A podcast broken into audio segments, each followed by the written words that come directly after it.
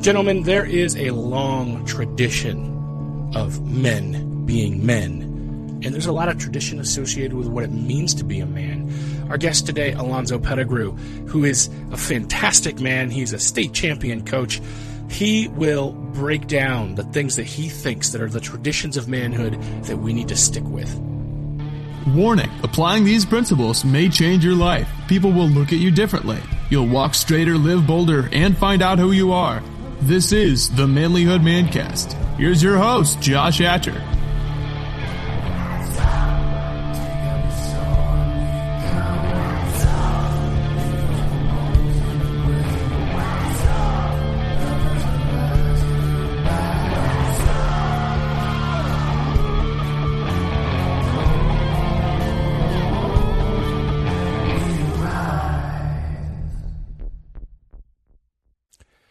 Gentlemen, welcome back to the Manlihood Mancast. Listen up.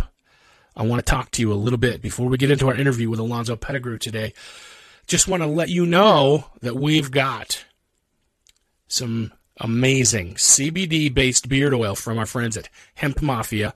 And uh, this is called Dirty Beard Oil. It's made with CBD oil. It's also made with thieves oil, which, if you're familiar with that, uh, the concept behind that is these oils were used in the masks of people that would rob graves during the Black Plague.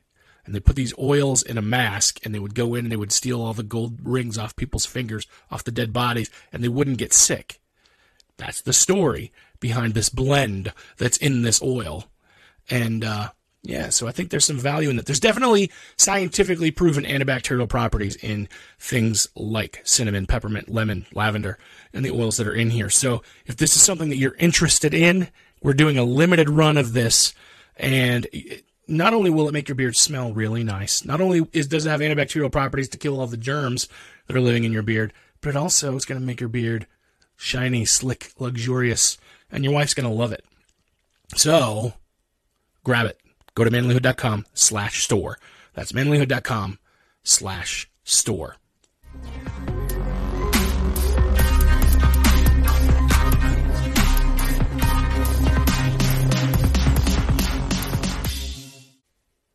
So Alonzo Pettigrew is a speaker and a coach, and this guy is doing some phenomenal work.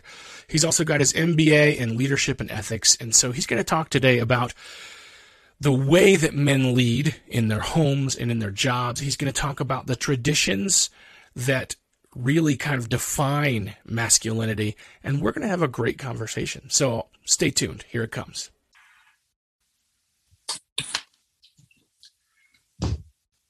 Alonzo, it is great to have you on the show, man. We've been uh, a little bit hit or miss for a while trying to get this scheduled. And I know uh, a lot of it's on my end, some on your end. That's just kind of the way things go when we're busy men that have careers and lives and families. So I'm glad to have you on the show today, man.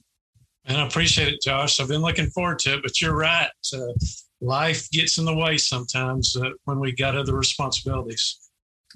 And that's uh, not a bad thing. You know, we prioritize, you know, and see what are the things that are the most important. And sometimes it's taking care of everything else. So that's all good. But I really am glad to be able to have you today and uh, be able to talk things through with you. And uh, tell me a little about what you do. Well, um, I've done a lot of things over my career, but uh, currently I do uh, construction projects and, and real estate. Um, but I've been uh, I've also been teaching and speaking to men um, about uh, being a husband uh, for your wife, and you know that kind of that kind of came about uh, because I've done some speaking for, on leadership. I like to speak about leadership to different companies as well, but that kind of came about on my own. Josh is um, I just knew about five years ago that I wasn't who I should be, and um, that I felt like my wife knew that I wasn't the man that I should be. And so I kind of went down a rabbit hole trying to figure out what I needed to be, who I needed to be for my wife and, and for my family. Uh, what did that look like for you? What was that experience like? Did you have kind of a crisis moment or was it a little more gradual? No, it was more gradual. Um, I just knew something was missing, and um, you know, I was in my mid 40s at the time. I'm, I'm 51 now, but um, I, I, just knew something was kind of missing, and it wasn't really a midlife crisis. Um, it, it's so funny, Josh, because a lot of things that my father, a lot of advice that my dad gave to me, did not make sense until I got in my 40s. And I think I hear that from a lot of guys, and I think it's because you've got to get enough experience, enough life on you for a lot of those things to ring true.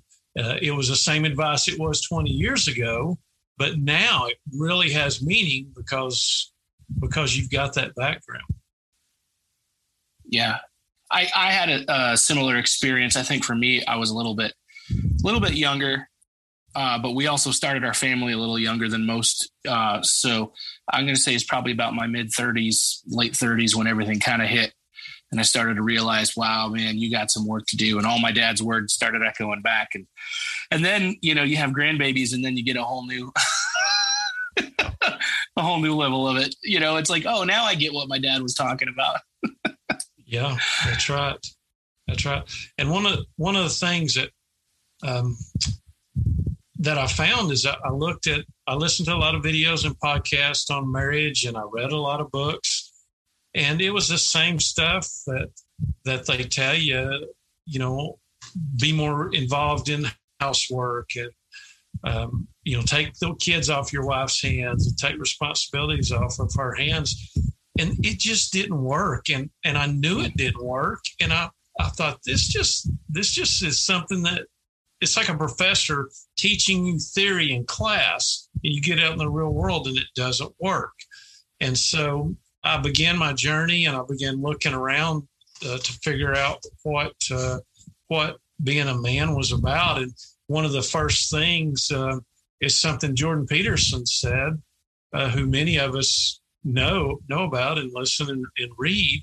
And he said if i could define manhood in, in one word it's responsibility. Mm-hmm. And, um, you know, I, I, remember one time, Josh, my wife getting upset at me uh, about year seven or eight of our marriage. That seven year itch, uh, that was real for us. And she just said, why, why won't you just take care of me? And Josh, I, I laughed. I remember laughing.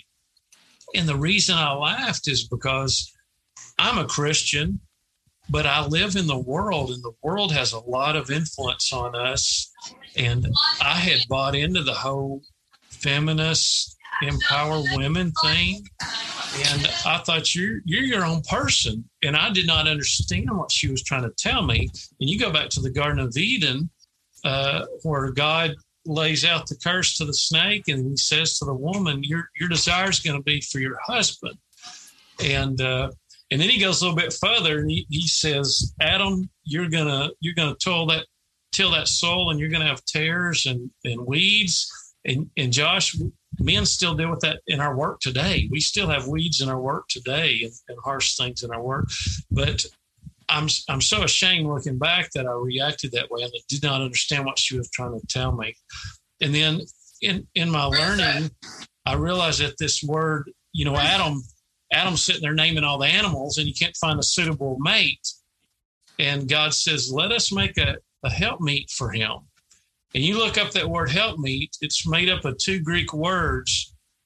And one word means savior, to save, or to lift up. And the other word means mirror, to reflect back. and so our wives, if, if you look at God, uh, what God does in the Bible is He always takes small things that we overlook and, and insignificant things in people and does great things with them. And just like David and Goliath, for a perfect example, uh, you look at the uh, uh, the apostles. I mean, those guys were a bunch of rough old fishermen, and look what he did with them. But but he took woman from Adam, and he made her our our life coach. Uh, she hmm. she the feedback that she gives us. It's funny. Before I knew any of this, uh, instead of calling it nagging, I, I finally got tired of it. I, I, tried to do a positive spin on it, Josh, and I called it coaching. I said, that's good coaching, honey. And of course, we get a, kind of a laugh out of that. But it, it really is. She's really trying to, to coach us and guide us. And the other part of that is that mirror part is she'll reflect back to us the kind of men we're being. If hmm. she's distancing herself or cold to us, many times it's because we're not showing up and being masculine like we should be. And in every relationship, Josh, you're going to have masculine energy and feminine energy, and you have to have masculine energy. And if you're not being masculine, guess who is? Your wife is. And we, I've seen that out of my wife. I, I used to tell her, just be more of a girl, be more feminine. And I didn't realize it was because I wasn't showing up enough as a man. And their natural state is to be feminine, but if they need to step in, they'll step into that that masculine role.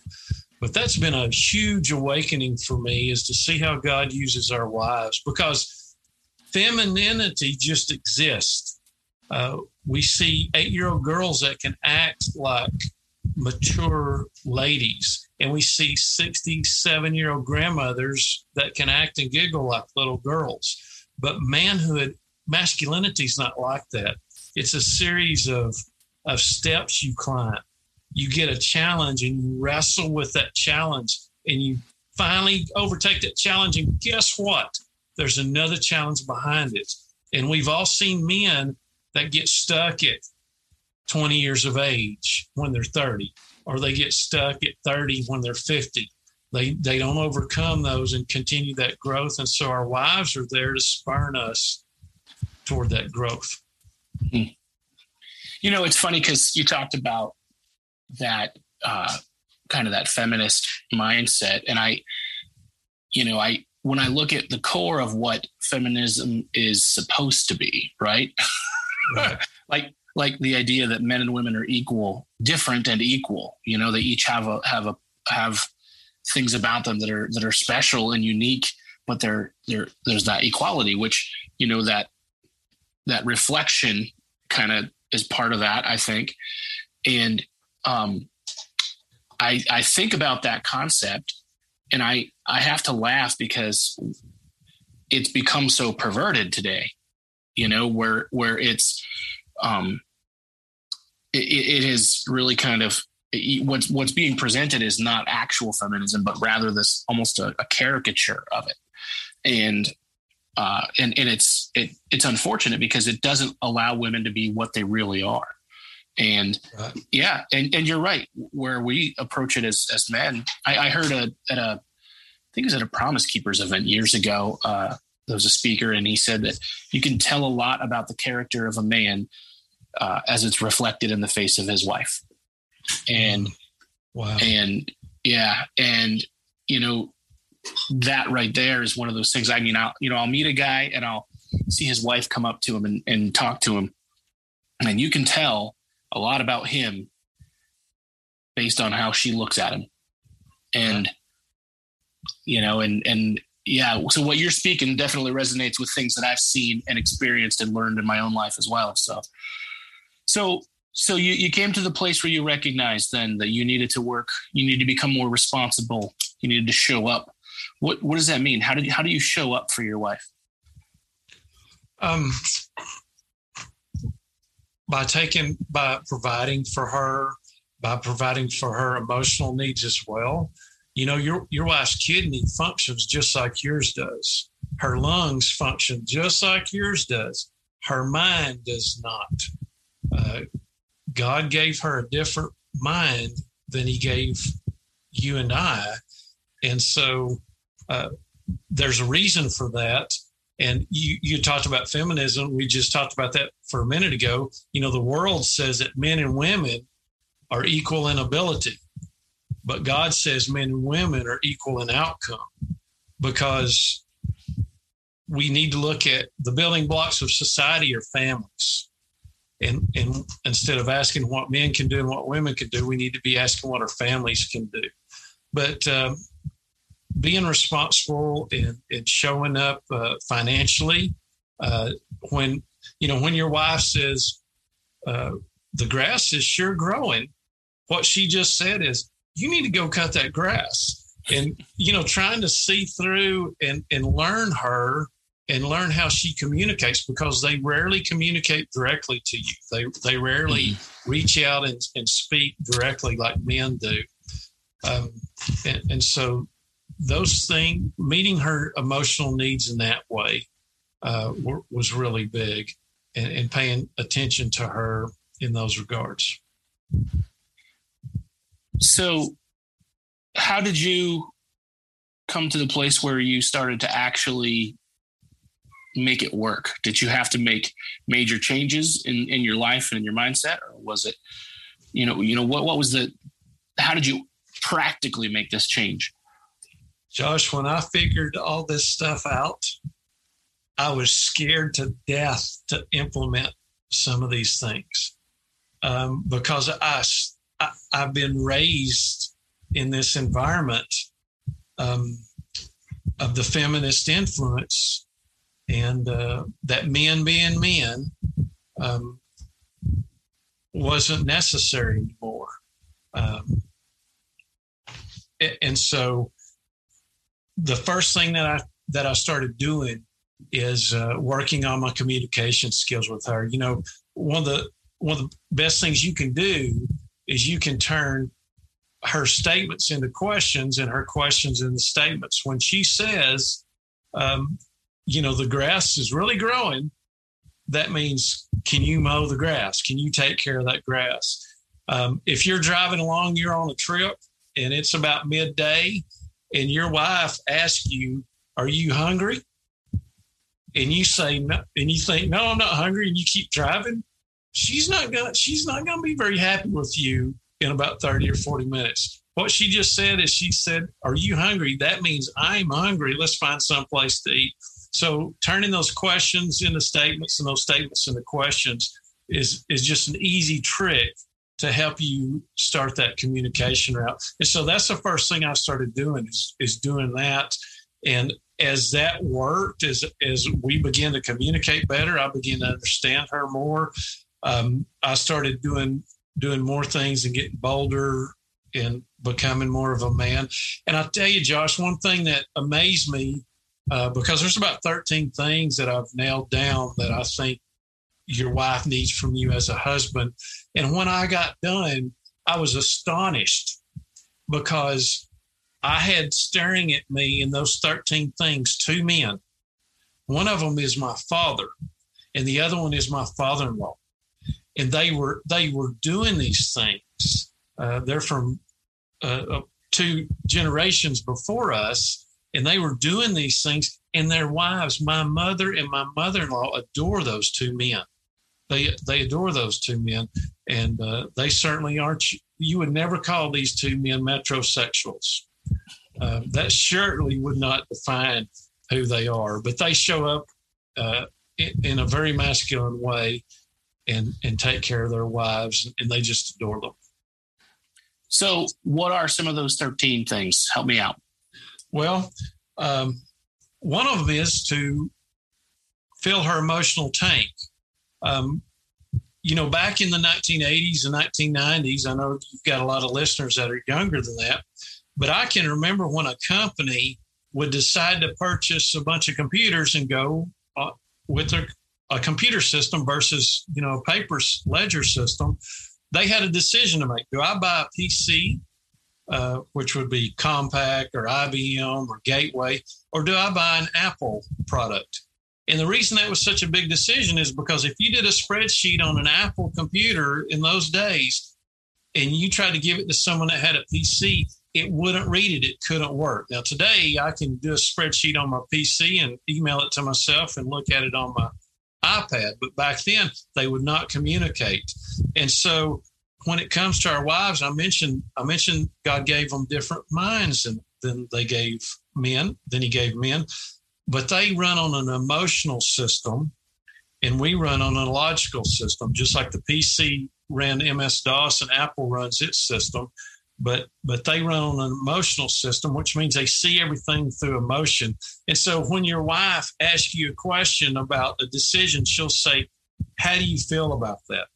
Or when you're talking about something with her, she'll say, "Here's how I feel," or "I don't know how I feel about that." But when a man talks, he'll say, "How do you think about that?" or "Or here's how I think about that." But she needs to feel emotional things. And one thing that uh, that amazes us is that our wives talk much more than we do.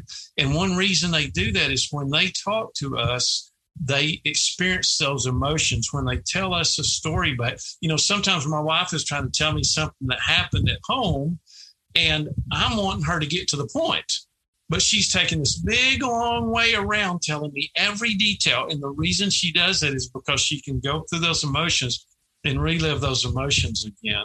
And so when I come in every evening, I try to take some time. I can't always do it. I don't always do it well, but I try to sit down and let her talk and visit with me because that's a, con- a way that I can connect with her. And another thing to do is, uh, you know, to go do fun things together. Um, you know, when I first started uh, on this journey a few years ago, I started trying to take my wife out on date nights and things like that. My wife does not like to go to the movies and sit and watch a movie. She likes to go and do physical things that she can get her hands on, you know, throw axes and stuff like that. And so, learning your wife and doing things together with her, that's another great way to fill her emotional tank. Uh, another thing is to be a man, uh, do man stuff, uh, know how to fix a flat, um, know how to uh, make decisions uh, with her in mind and, to just show up as a man. Um, and then, you know, another thing is how you frame a situation. Our wives need confidence from us. And sometimes you and I aren't confident. Sometimes we don't know what to do, but we've still got to exhibit that confidence while we're working through uh, deciding uh, making those decisions. So those are just a few things. There's just three quick things that uh, that our wives need from us. Yeah, when you talk about the confidence, you know, it's it's not bravado. She doesn't want us to put on a show because they can see right through that. But but what they want is to exude that okay, we've got this. We're going to be okay. And and and yeah, you're right. I, I've definitely seen that. Yeah, we recently, I don't know if you can tell, but this is a mattress behind me against the wall. We just moved Saturday, moved houses. And so our house is still wrecked and apart. And my wife was so stressing over that move and just so, you know, concerned about how we were going to do it. And I just told her, we're going to get it done. And uh, our church showed up at eight o'clock Saturday morning and they had us move by noon. In four hours, we were done. Yeah. Yeah. I was, uh, my wife and I just had a conversation tonight and we were talking a little bit and I, um, we, she, she asked for some feedback and, uh, I, you know, we talked about that. And one of the things I told her was, you know, it, when she wants something done, she wants it done right now. And, you know, and she identified that that was impatience. I say, and it doesn't help that I tend to procrastinate. so you know that you know because my thought is sometimes you leave it for a little while it'll solve itself you know or you got to take the time to kind of figure out the best way to do the thing rather than rush through and do it the wrong way you know and so we kind of talked about the the mechanics of that back and forth and how you know it was it was an interesting conversation so yeah i heard a i heard a gentleman talk one time about how uh, a man's brain if you open the top of his skull and look in it, there's a bunch of boxes. And when he's at work, he's got his work box open. And when he comes home, he closes it. And when he wants to go fishing, he gets that box out. And, uh, but his favorite box in there, Josh, is his nothing box. Just mm-hmm. open his nothing box and sit there. And that's how you're flipping channels. But he said, the thing that irritates a woman more than anything is seeing a man doing nothing. Well, and one of the things that I know that women generally don't understand about, you know, and that's just not my wife. I mean, any woman that I've had to work with or deal with is sometimes that nothing box that they can see me sitting doing what looks like nothing. And what they don't understand is yes, you open all those boxes up and there are wheels turning in every one of them. Mm-hmm. yep. You know, you know, it's it's like um, you know, you, you open up the crock pot while something's cooking, then you let the steam out and then it takes longer to cook. So. well then our, our wives our wives' brains are just wired to everything. Everything touches everything. And your your wife has probably said to you before at night, I just can't shut my brain down. And uh, and so they have a hard time uh, doing that. And and whereas we can just close up our boxes sometimes and go to bed.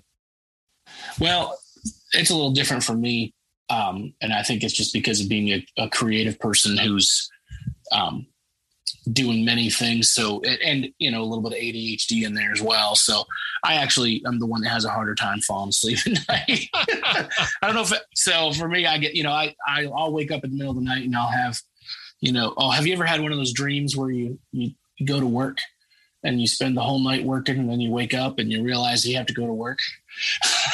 oh my, yeah, you're wore out. yeah.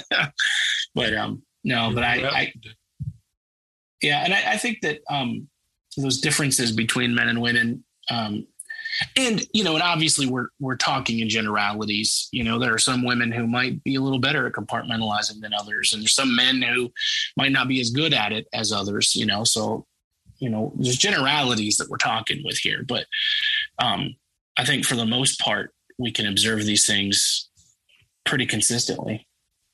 Yeah, and another thing I, that I think about quite a bit is this is kind of a modern problem. What what we're talking about, what you do with your your whole program, um, because you go back 200 years ago, what were most people doing for work? They were 98% of the world was agricultural. And if you're, you know, if you're out growing crops, um, you don't have money to go hire a bunch of people to help you. Guess who's out there helping you? Your wife is right there with you, and your seven children, all the way down to the two year old. And you mm-hmm. guys are around each other all the time. You might not see other people for a week or a month. And so you're, you know each other. But today, with our busy schedules, I mean, how much time do you really spend and get to know and understand your wife and, and, and one another? Yeah, I, I think about that a lot, actually, that, you know, families were closer because they had to be, you know, and, yep. you know, we don't even have as many kids as they used to have because we don't, you know, I mean, the more kids you had, the wealthier you were. Now today it's almost the opposite. Yeah. You know, the more kids you have, then you don't have enough money to take care of them. But then if you had more kids, then you had more help. So.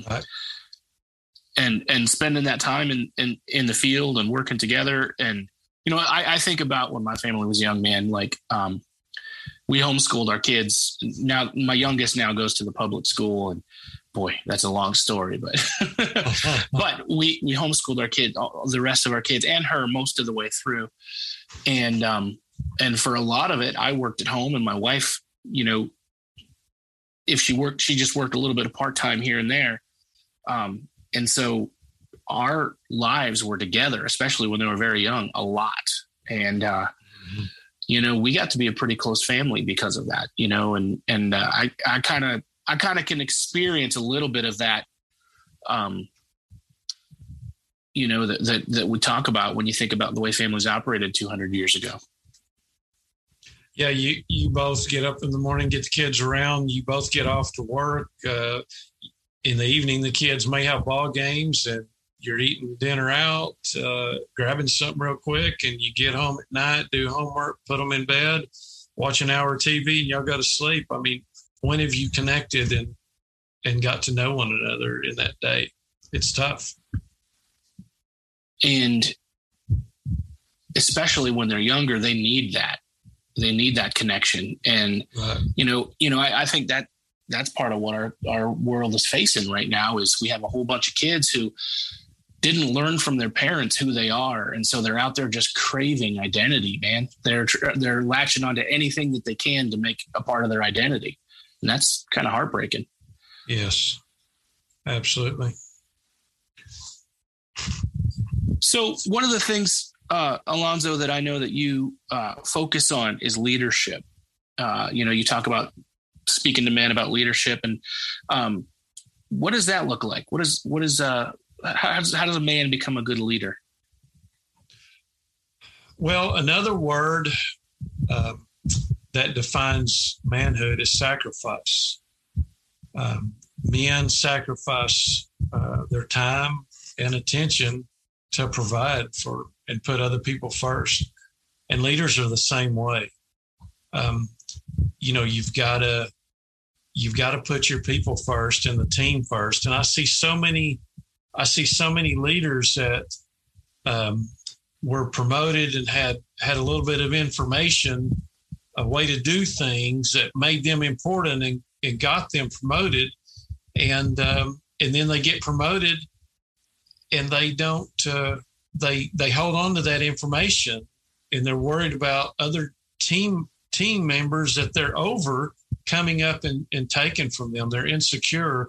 And a great a great leader will never do that. He'll always put his people first. He'll always promote his people. He needs to be he needs to be uh, like a leader of a department that people know I can hire great people out of that group uh, because they're they're led well and they're taught well. And uh, being a man uh, is no different. You put your family first. You put your children first and uh, and you meet their needs, and and that's what it means uh, to just be a leader as a man. Yeah, it's almost like. Uh, so I think our culture defines leadership as privilege, and I think it's probably more about service and responsibility than it is about privilege. Well, I'll tell you, I'll tell you a story, Josh. When I was coaching, um, I'd coached at a school that had not won a state champ or, or, a conference championship in football in 17 years. And we actually, my first year there, we had a pretty good team, and we had a, we had a chance to to go to the playoffs uh, for the first time in 17 years. And I walk in one day, and the head coach is screaming at our senior fullback and linebacker, one of our key players on the team, just berating him, just destroying it. And the whole thing was that this coach parked uh, as close to the building as possible. And uh, he got there late, and this kid had taken his parking place. It didn't say that was his parking place, it's just the place he always parked. And he thought this boy was trying to show him up. And so the rest of the season, I parked in the back of the parking lot as far away as I could uh, because th- those kids are what would have made us as coaches. We needed them, and uh, and that's the way you lead: is you put other people first and you take care of their needs first. And by the way, that's that's what attracts your wife to you: is making sure you've taken care of her needs and met her needs. And if you're not connected to her, and and focusing a little bit on her and put some thought into her, thinking about her, then you're going to miss that. And and that and when you miss that, that shows up to her is you're not looking out for her. You're not thinking mm-hmm. about her. You're just taking her for granted. That's what she means when she says you're taking me for granted. Yeah. Well, and that's what the bottom line is, is that, that serving is, is in your relationship with your spouse. That's really the heart of what, what it means to lead is, is to, to take care of her, to have her best interests in, at heart. And then and then and that's the other thing too is you know something goes wrong. You know your kids go outside they're playing baseball man and they hit the ball and it cracks a window. You know you as the father are responsible for that. Now mm-hmm. you can delegate some of that responsibility and maybe they have to, you make sure they pay for the window but that's still your responsibility to make sure they do you know? Right. Right. Yeah being being a parent uh is not easy. They're they're not your friends. Uh, they're your children, and uh, you want to raise them correctly, and that uh, that's not always easy. What uh what are some of the? I mean, I don't. You know, you probably don't want to tell on your kids, but what are some of the the challenges and things that you've had to work through as you raise yours? Um, I don't want to tell on my kids Uh, one one of the biggest things is is probably uh, it, it's hard in, in, this day and age, and you you've been through this too. Is is for them to be appreciative of of things that you've done for them, to have gratitude. Um, you know, I was raised. Uh, my father was raised, and there just wasn't much food. They they got to eat meat like once or twice a week. Uh, growing up, uh, his his father was killed in the logwoods when he was three, and so his mother raised four children, uh, working at the chicken plant. And so when uh, when I was coming up, Josh, we had plenty of food. My dad made sure because of his childhood, and uh, but there was no AC. He wouldn't pay for air conditioning, so it was hot in the South. And so now I have plenty of air conditioning, but uh, it's just your perspective. You know, our, our, children sometimes we do too much for them, and uh, and just teaching them that gratitude um, for what they have. That's something that I've found to be a real challenge. Yeah, definitely. I uh, with our kids, we uh, if they wanted something, they had to earn the money to get it. I mean, yeah, we'd get them something every now, you know, get them special things make sure they had what they need. But you know, if they wanted to something special kind of over and above, well, okay, well, maybe I'll help you out with it, but you've got to earn this much, you know? Right. My daughter, right. my daughter, my 17 year old just bought a car and, uh, you know, she asked us if we could help and we kind of t- said, well, this is how much we can give, but the rest of it you're going to have to do. And she busted hump to pay for it. yeah. Awesome. And, and yeah. so she's, she's going to take good care of it because she had to work for it, you know? Yeah, that's right you know, and you were mentioned, you had asked me about, you know, leadership as a, in the household as a husband. And, uh, you know, you've got to show integrity. I mean, your word has got to be iron. Um, and, and don't ever lie to your spouse. Um, my wife, I have lied to my wife, and that has hurt her. And mm-hmm. the big reason it hurt her is why would I lie to my wife over something? Well, here's why because I'm afraid of my wife. I'm afraid of her reaction. Does your wife want a man that is afraid of her? Because if you're afraid of her and you'll compromise your integrity for her, what will you do for someone else? And so uh, you've got to show up and, and your words got to be iron. You've got to have integrity. I have to repaint my nails. Yeah. Yeah, I've, I've uh, I have made the mistake of lying to my wife as well, and made some some pretty deep mistakes in our marriage. And you know what? I will tell you that it'll always get found out. yes, God. We were talking earlier about God. God, the the way He made us both, and, and He He gave her some intuition that you and I just don't have. And and you know, I know that a lot of our listeners don't necessarily share that same belief in God that you and I share. But yeah, it's still the truth always still does come out, whether you believe in God making it happen or not. You'll see it. That's right. That's, That's just right. been my experience, and I, I've seen it over and over again. Somebody will think they'll, you know, I, I've seen it in my life. You know, you think you can fudge something. Nope, it's gonna happen, man. It's gonna it's gonna come out. Yep, that's right. Every time you know, another good thing to do is, you know, our wives are emotional creatures. They love to laugh and have have fun. And you know, when you were Josh, I remember being in the eighth grade and finally discovering girls and being interested in girls. And I thought, well, how do I get their attention? And what I found is the guys that were getting their attention made them laugh. And so, you know, sometimes you gotta you got to be funny. You got to kind of pull their pigtails a little bit, as the old saying goes, and and and have fun with them. You know, there's a great video I found on YouTube of of a a man uh, and his wife that it was over several years. They took these little videos of having a, a confetti cannon. Have you seen those at parties? Are about mm-hmm. a foot long. You buy them for three or four bucks at a party store, and just ambushing each other around the house with those confetti cannons. Uh, so just stuff like that. You know, I've my wife, uh, uh, bless her heart, has had a couple of buckets of ice water poured on her in the shower. You know, once in a while. But uh, that there, that has ended. But yeah, just uh, just doing some things to to be funny and and make life interesting.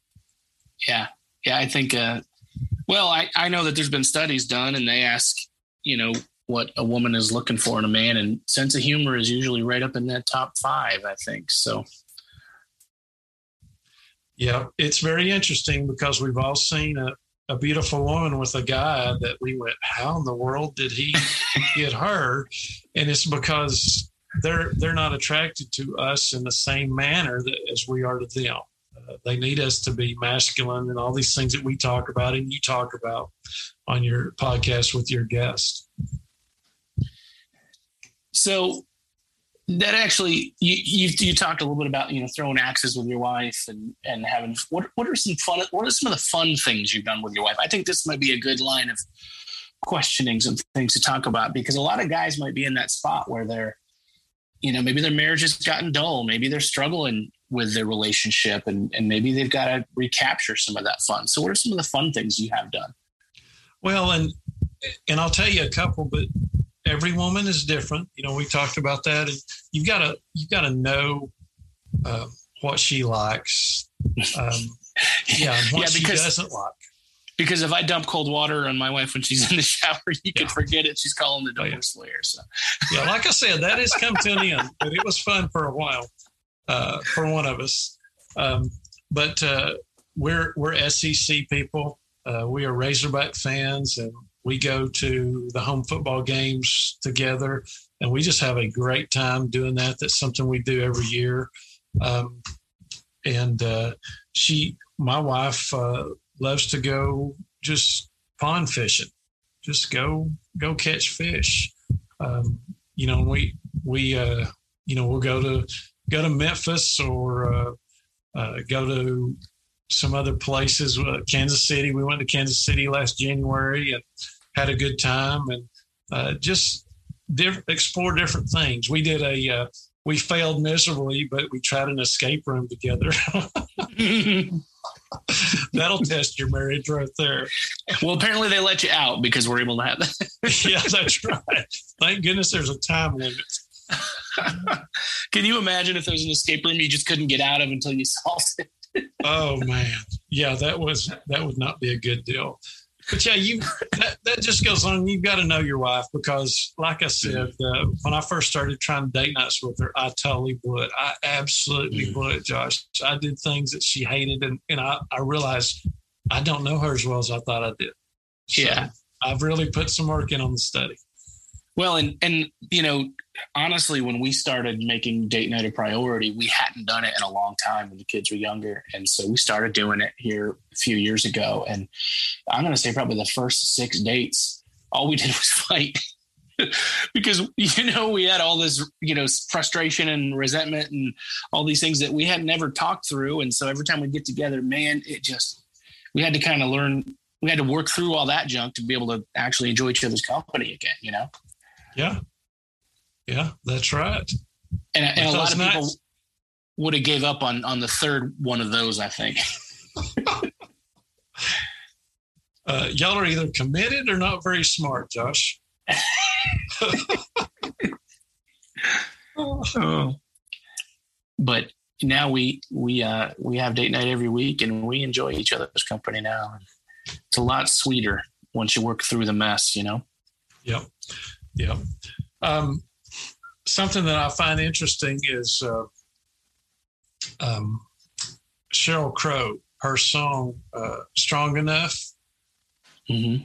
If you've ever heard that song, uh, your your listeners need to go back and listen to that because she gives you she gives you men a lot of insight into into things that women mm. need, and uh, you know, being the rock uh, being solid in those situations. You talked about confidence earlier. Um, those are the the big things that they look for and and need from us at times. Uh, I mean, there are times that that I don't want to be strong. There are times I don't want to exhibit courage. That I am upset on the inside, but I I just have to I have to be that for my wife to give her uh, confidence and support. Yeah. Well, and and like we said earlier, you know, the bravado doesn't work. So if you've got insecurity or fear or things that you need to work through yourself so that you can be strong enough for her, that's that might be part of it. Rather than put on the show, you yeah, you sometimes you got to compartmentalize and function, but sometimes you got to work through it, you know? Yep. Uh, Alonzo, I like to ask all my guests a handful of questions. And uh, the first one is this, and I, you know, we've kind of been talking about a lot of this, but um, what does it take to be a man? Um, it takes it takes responsibility. You know, God never comes down in the Old Testament to the Israelites and says, "What woman is at fault here?" He always comes down and says, "What man? I mean, who who's at fault here?" And uh, you've got to take responsibility. Uh, anything that happens in your household is your responsibility, and that's what it means to be a man is to be responsible. And by the way, manhood is confirmed confirmed uh, on you and I by other men. Uh, other men know those that are doing it right, uh, those that are responsible, those that are have integrity. Uh, we know each other. Yeah, yeah. I, you know, a woman can uh, caress your manhood, but it doesn't necessarily give you manhood. You know, you need men in your life to to affirm that and show you that that's what you've got. Yep, absolutely right. So the next question, and this one kind of gets kind of gets real personal, I think, and you know, I, have had a lot of really neat and interesting answers to this one. But so, ignoring the laws of space time, let's say that ten year old Alonzo walks in the door, and you've got the opportunity to speak into his life. Knowing the things that you know now about life, what do you want to tell him? Listen to your father. Uh, I, I, love my dad. I, I adore my dad. Uh, sometimes my wife says you're being just like your dad. And Josh, there was a time that would make me mad, and now I just smile uh, because I see what a great man that he is. Um, but but yeah, fo- follow your dad. You know, when I was younger, I was so influenced by the world, even though I grew up in a very small town. Um, but I saw it in TV and movies and music, and um, the things that are real are everlasting uh, and manhood has been around uh, for eons. And there's a reason for it, and there's a purpose for it. And so, my advice to my 10 year old self would uh, be you admire your father now, uh, admire him the rest of your life. Excellent advice. I actually brought a tear to my eye because it makes me think about my own dad. So I miss him a lot. Is your dad still with you?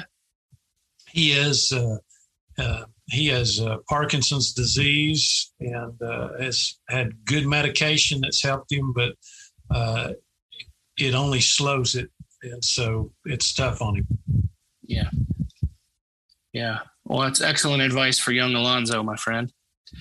What uh, what is the best advice that you have for the guys that are listening to us today, man? Um, don't be afraid to be masculine the world needs masculinity. Um, feminism or femininity is fantastic. I love my wife. I love my mother. I love women. There's a, a purpose for them, there's a reason for them. Uh, God created them in his image just like he did men. Um, but we have a lack of masculinity. Look at our world right now and show me the leaders our political leaders here or across the globe that you trust and believe are standing for the right things. And we're we're in a vacuum right now. We are in such a leadership and masculine crisis. And if you want to be different, if you want to be an oddball, be masculine. Be a man. Don't be afraid of it. Your wife wants this from you and out of you. She cannot be feminine unless you're being masculine. Who who would have thought we'd see the day when that would become radical advice, Yes. right? Absolutely. Oh, it's excellent advice, though. I think about it a lot. That's why we do what we do. That's right. So, Alonzo, I know that you do speaking and you do some other things. Uh, if if guys want to connect with you, I know that you know I've I follow you on Twitter, and you've got uh, a constant and steady stream of wisdom that gets poured out there. But what are, what are some of the ways the guys can get in touch with you? Uh, well, Twitter's the best way, and it's Alonzo62, A L O N Z O 62. Um, yeah, I put a lot of stuff out there about leadership, a lot of inspirational stuff, and and a lot of uh, husband uh, man stuff like like we're talking about here. And Josh, uh, believe it or not, uh, I have not had a a female follower yet slam me for any of my masculine posts. Uh, a lot of times they like them and retweet them. They they understand. But yeah, Alonzo62 at Twitter is the best way. Um, or you can email me, pettigrewalonzo at gmail.com. Awesome. Well, I really appreciate you spending some time to have a conversation with us today. And uh, I hope that the guys do reach out and, and take a look at what you're doing. And and uh, I hope that uh, you and your wife have fun throwing axes and all that good stuff, man. Yeah, I'm I'm figuring it out. I'm, I'm learning. I I took my wife axe throwing and she scared me, man. She got like bullseye every time she threw. I'm Oh, like, wow. She just she schooled me, and I'm like, uh, and then she had to have shoulder surgery, so we haven't gone in a while. I think she can still do it. We'll have to go find out, but she's kind of itching to do it again. So My wife beat me the first time, and I'm like, we're not leaving. Go again. get her tired, get get her tired enough that she can't she can't get think those good scores. I. Yeah, that's a good that's a good uh, process. Oh, I, it's the same one with bowling too. She always beats me bowling, but that's all right. yeah. well, hey, I really appreciate you. absolutely. Well, thank you, Josh. We'll talk to you soon, man. Thank you.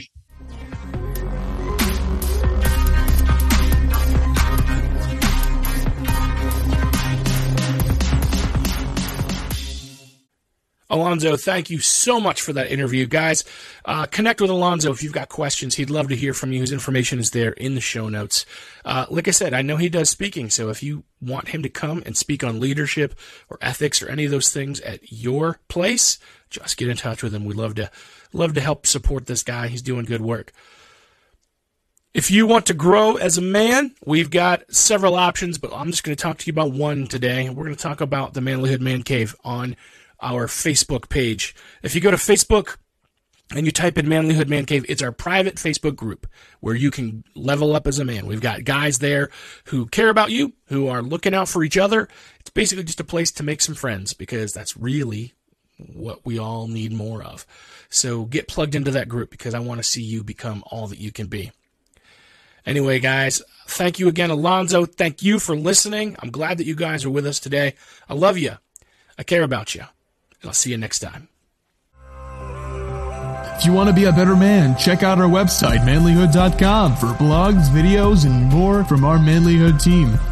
And you can also join our private Facebook group, Manlihood Man Cave, where you can meet up with a band of brothers who will challenge you and help you on your journey of manhood. This episode is produced by Hatcher Media for manlihood.com. Be sure to subscribe and leave us a review on iTunes, YouTube, or wherever you're listening to the show. Tune in again for more of the Manlihood Mancast.